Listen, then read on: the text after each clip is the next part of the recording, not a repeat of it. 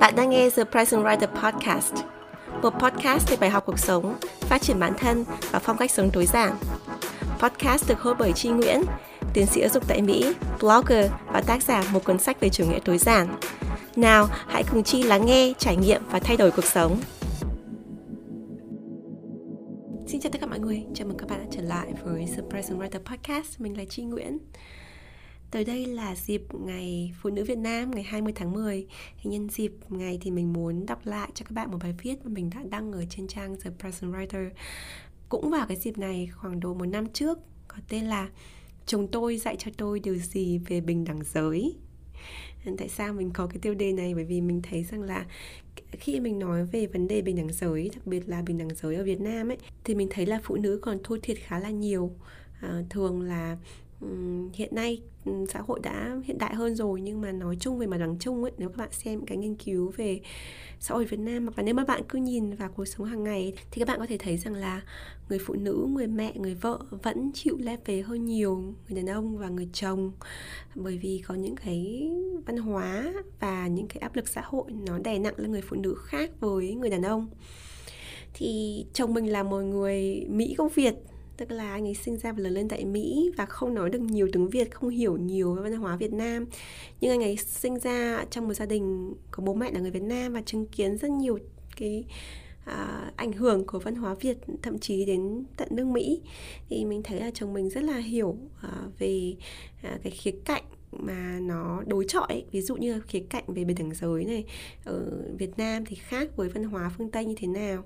Thì chồng mình dạy cho mình rất là nhiều điều. Không phải là anh ấy kêu mình ngồi xuống và anh ấy giảng bài cho mình đâu mà là từ những cái hành động hàng ngày từ những cái cái cử chỉ nhỏ nhỏ trong cuộc sống anh ấy dạy cho mình rất là nhiều điều.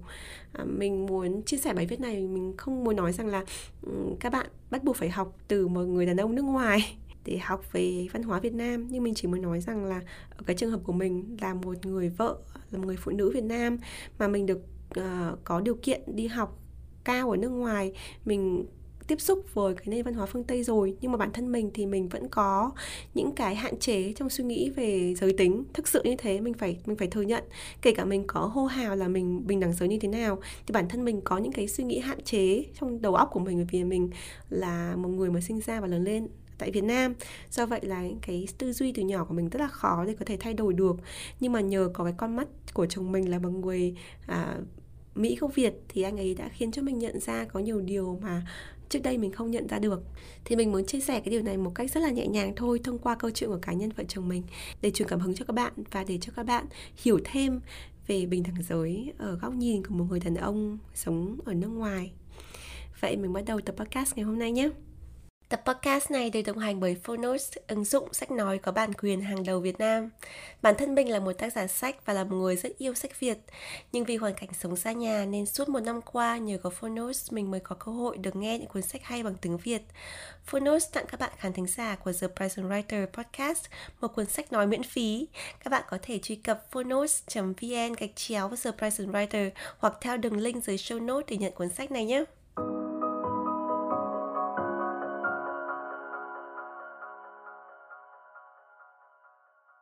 Chồng tôi dạy tôi điều gì về bình đẳng giới? Bài viết được đăng ngày 20 tháng 10 năm 2020 bởi Truy Nguyễn. Sau khi cưới, hai vợ chồng tôi dọn vào sống chung trong một căn hộ nhỏ tại Mỹ. Ngay ngày đầu tiên, mẹ đẻ tôi đã gọi điện từ Việt Nam sang, thủ thỉ. Con à, rồi con đã có gia đình riêng rồi, sáng con nên dậy sớm, nấu bữa sáng cho chồng, chăm sóc chồng một chút trước khi đi làm. Từ đầu dây bên kia tôi lặng lẽ gật đầu. Hình cảnh mẹ tôi thức dậy khi trời còn chưa tỏ. Song chảo lục đục dưới bếp để làm bữa sáng và bữa trưa cho cả nhà trước khi lao đầu vào nhà tắm. Xăm 10 phút rồi vội vã bổ ra đường đi làm. Đã trở thành một phần ký ức không thể xóa nhòa trong tôi. Tôi tự nhủ À, lẽ dĩ nhiên Vợ dậy sớm nấu ăn cho chồng. Đương nhiên là vậy nhỉ. Tuy nhiên, sáng hôm sau, khi chuông báo thức reo lên từ rất sớm, tôi mất nhắm mắt mở bước ra khỏi giường trong khi anh chồng mới cưới vẫn đang say sưa ngủ. Tôi đột nhiên nhận thấy việc vợ phải dậy sớm trước chồng không có cái lẽ gì là dĩ nhiên cả. nhăn nhăn nhó nhó, ngáp ngắn ngáp dài, rồi tôi cũng làm xong được bữa sáng. Thực tình, cho đến tận bây giờ, tôi cũng không thể nào nhớ nổi mình đã nấu món gì vào sáng hôm đó. Chỉ nhớ rằng nó bị cho ngay vào sọt rác bởi vì... Chồng, trời ơi, sáng sớm em không ngủ ra đây nấu vừa ồn vừa nhiều mùi quá. Vợ, hả? Anh nói gì? Em đã phải dậy sớm nấu ăn cho anh, anh lại còn ý kiến gì nữa hả? Chồng, anh đâu có thích ăn sáng, mà anh có bảo em phải dậy nấu đâu. Em thích gì em tự nấu cũng được, tại sao phải nấu cho anh? Vợ, nhưng em đã nấu rồi, anh qua ăn đi. Chồng, nhưng anh không ăn được sớm như thế này. Sáng hôm đó, đánh dấu lần cãi nhau đầu tiên của chúng tôi sau khi kết hôn và cũng là lần cuối cùng tôi dậy sớm nấu ăn cho chồng. Hơn 5 năm trôi qua kể từ ngày đầu tiên đó, chồng tôi một cách âm thầm đã dạy cho tôi rất nhiều điều về bình đẳng giới. Là một người đàn ông gốc Việt với bố mẹ là người Việt Nam và nhiều nét văn hóa truyền thống. Nhưng sinh ra và lớn lên tại Mỹ, chúng tôi hiểu áp lực văn hóa phương Đông đè nặng lên người phụ nữ Việt như thế nào khi chạm đến những vấn đề trách nhiệm của người phụ nữ. Nhưng anh ấy luôn chỉ cho tôi rằng tôi có quyền được lựa chọn và rằng tôi làm chủ cuộc đời mình chứ không phải ai khác hay thứ gì khác kể cả hàng ngàn năm văn hóa có thể bắt tôi làm cái điều mà mình không muốn vốn tự cho mình là mẫu người phụ nữ hiện đại, tiên tiến, ủng hộ nữ quyền.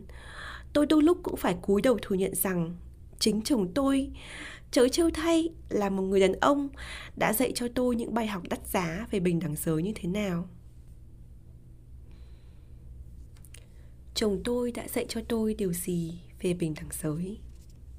Thứ nhất, luôn đặt câu hỏi, mình làm điều này là vì chính mình muốn làm hay vì người ta cho rằng mình nên làm? Bước đầu tiên để bắt đầu đấu tranh về giới là phải hiểu được đâu là điều mình thực sự muốn làm và đâu là điều xã hội, văn hóa, ý thức hệ từ hàng ngàn năm cho rằng mình nên làm vì mình sinh ra là nữ giới. Phải thú nhận rằng, cho tới tận bây giờ, đây vẫn là điều khó khăn nhất đối với tôi. Tôi sinh ra và lớn lên trong xã hội việt nam truyền thống dưới sự giáo dục của bà ngoại và mẹ tôi, những người cả đời lăn lưng phục vụ cho chồng và con trai.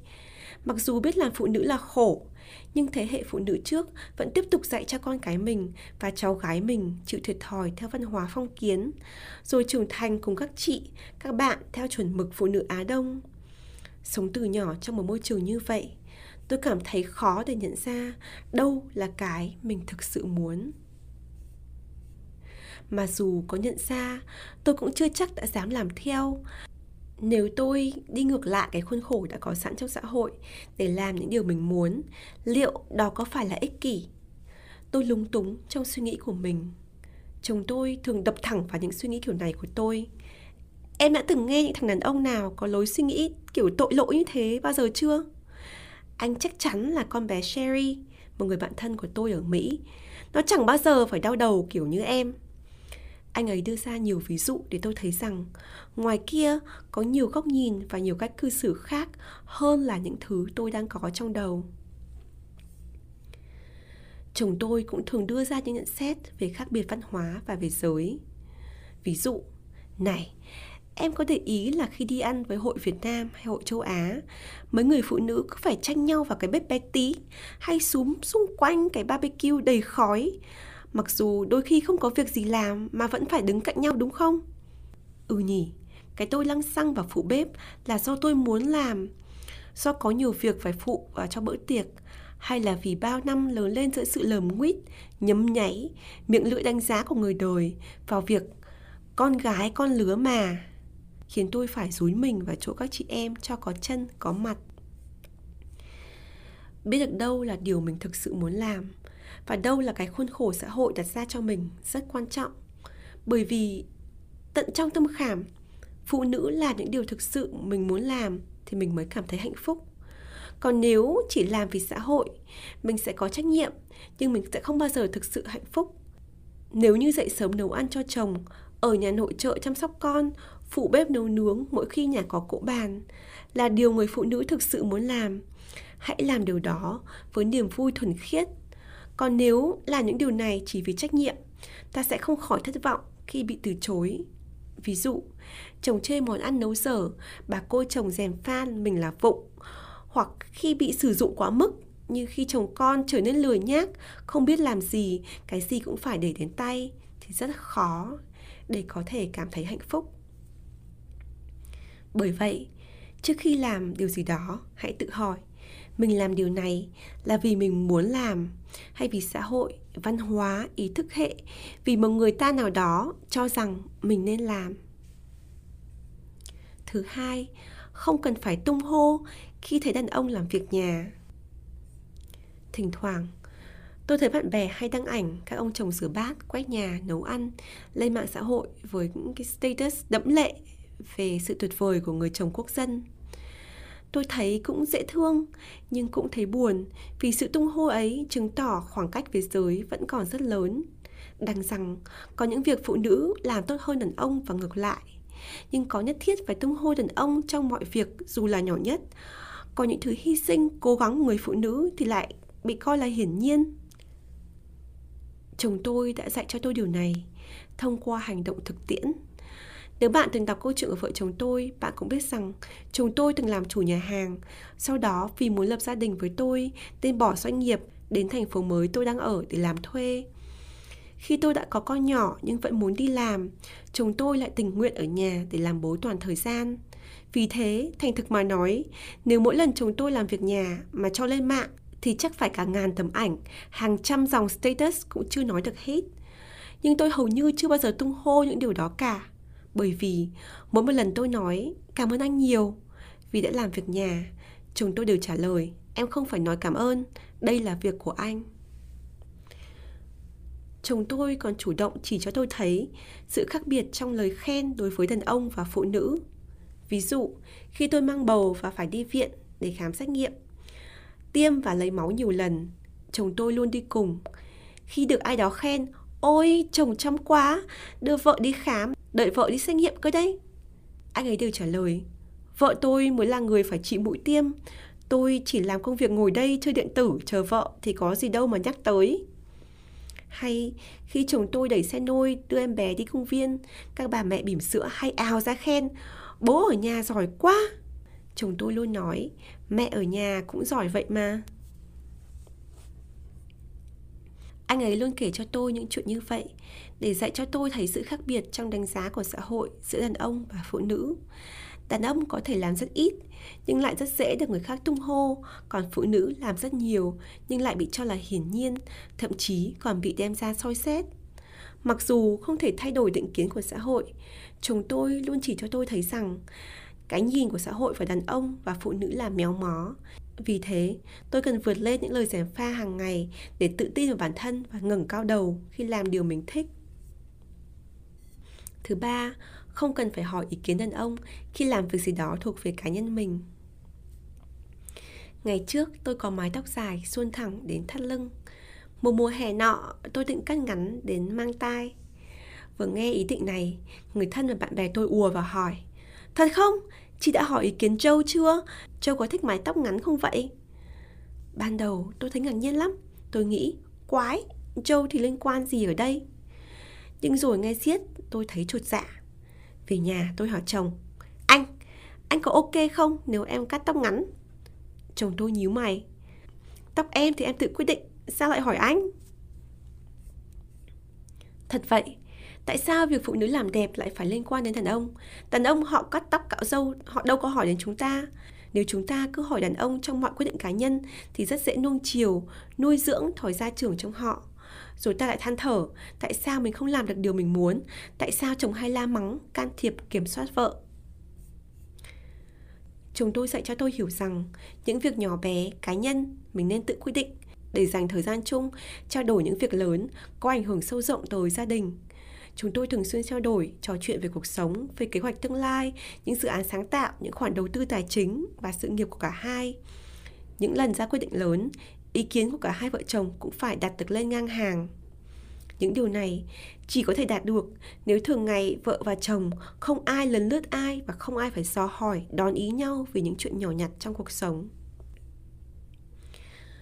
Muốn thực sự bình đẳng, phụ nữ phải độc lập vững vàng một thực tế là để thực sự bình đẳng phụ nữ cũng phải làm tương đương với đàn ông.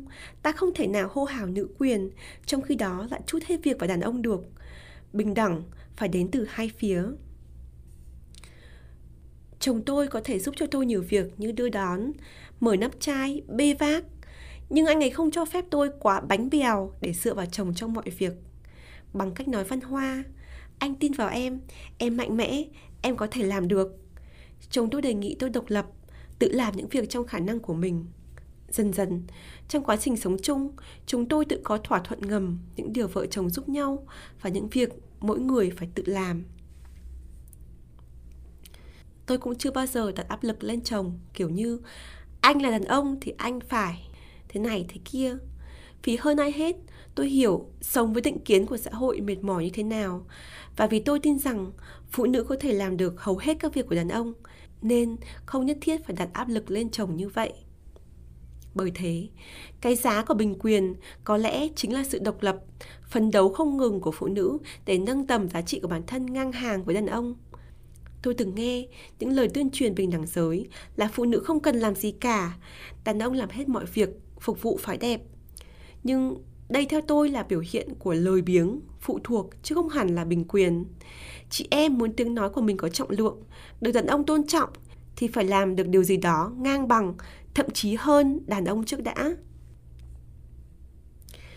Tôi từng có một cô bạn cái gì cũng, để ta hỏi chúng ta trước đã, ta không biết, để ta bảo lão làm, vân vân. Đến mức mà cả email tôi gửi sang cho bạn chồng bạn cũng đọc hết, rồi thuật lại cho bạn vì chồng bạn kiêm luôn lập email và kiểm tra email hàng ngày. Tôi không thể tưởng tượng tại sao bạn mình, một người từng học giỏi lý, giỏi hóa đến thế, mà đến khi lấy chồng cái email cũng không tự lập. Hỏi ra mới biết, đã từ lâu rồi bạn nhờ chồng làm hộ các vấn đề về công nghệ, rồi đâm ra lười và phụ thuộc, không buồn học cái mới nữa. Hai năm trước, vợ chồng bạn ly hôn giờ bạn một mình vừa nuôi con và vừa bán hàng online chốt đơn trên mạng nhoay nhoáy thậm chí còn tự lập được cả website bạn tôi vừa cười vừa nói Ngày xưa mình dựa dẫm quá, chồng nó coi thường. Nó nghĩ nếu mình không có nó thì mình chẳng sống nổi một ngày. Nhưng rồi một mình mình mò mẫm học lại thì mới thấy mọi thứ thực ra dễ quá đi. Trời ơi, thế mới biết ngày xưa mình ngu muội thật. Bạn tôi vừa cười vừa nói, nụ cười đắng cay, tiếc nuối, xen lẫn cả sự tự tin của một người phụ nữ độc lập, lấp lánh trong nắng chiều, thật khó quên. Kết lại, bất bình đẳng giới sẽ vẫn là vấn đề tiếp diễn trong xã hội Việt Nam và thế giới trong một thời gian dài nữa. Ta không thể trông đợi định kiến này thay đổi chỉ trong một vài năm. Nhưng trước khi đòi hỏi xã hội phải thay đổi, phụ nữ chúng ta cũng phải thay đổi cách nhìn của bản thân và cư xử của chính mình trước. Nếu mình không tôn trọng mình, không đề cao giá trị của mình và các chị em khác thì đừng trông chờ vào xã hội tôn trọng và đề cao phụ nữ. Quan trọng hơn, suy nghĩ cần đi đôi với việc làm. Chúng ta không thể nào hô hào bình quyền cho phụ nữ. Trong khi đó tiếp tục thu hết việc nhà vào mình không chủ động yêu cầu chồng giúp đỡ hoặc quá dựa dẫm vào chồng đến mức thụ động gián tiếp nuôi dưỡng thêm tình gia trưởng của đàn ông nếu muốn sống theo vai trò nam nữ cố định với mô hình gia đình truyền thống là điều bạn thích bạn hãy cứ làm theo cách của mình bản thân tôi cũng có nhiều người bạn chọn cách sống này và tôi hoàn toàn tôn trọng quyền quyết định của họ Tuy nhiên, nếu bạn đã chọn sống theo kiểu truyền thống thì đừng nên than vãn về nó. Chúng ta không thể nào có cả hai được. Cái gọi là dung hòa giữa giá trị truyền thống và hiện đại dường như quá xa vời khi ngày càng ít nền tảng chung về bình đẳng giới. Bởi vậy, hoặc là bạn chọn sống theo mô hình truyền thống, hoặc là bạn chọn sống theo kiểu hiện đại. Đừng dĩ hòa vi quý, ôm lấy cả hai, sẽ rất mệt mỏi và cũng không nên áp đặt lựa chọn của mình lên người khác tôn vinh nữ quyền cũng thể hiện ở cách tôn trọng sự khác biệt để các chị em khác có quyền được sống theo cách của họ. Tôi hy vọng các bạn nữ coi bài viết này là món quà thiết thực nhất của tôi dành cho bạn. Còn với các bạn nam, tôi cũng hy vọng bạn thấy được điều gì đó tích cực từ những chia sẻ của tôi để đối xử tốt hơn với bà, với mẹ, với vợ hay với bạn gái của mình. Ước mơ lớn nhất của tôi có lẽ là một ngày nào đó sẽ không còn ngày 8 tháng 3 hay ngày 20 tháng 10 đặc biệt nào nữa bởi vì bất cứ người nào trong năm cũng là ngày mà phụ nữ được tôn vinh và trân trọng. Be present, Chi Nguyễn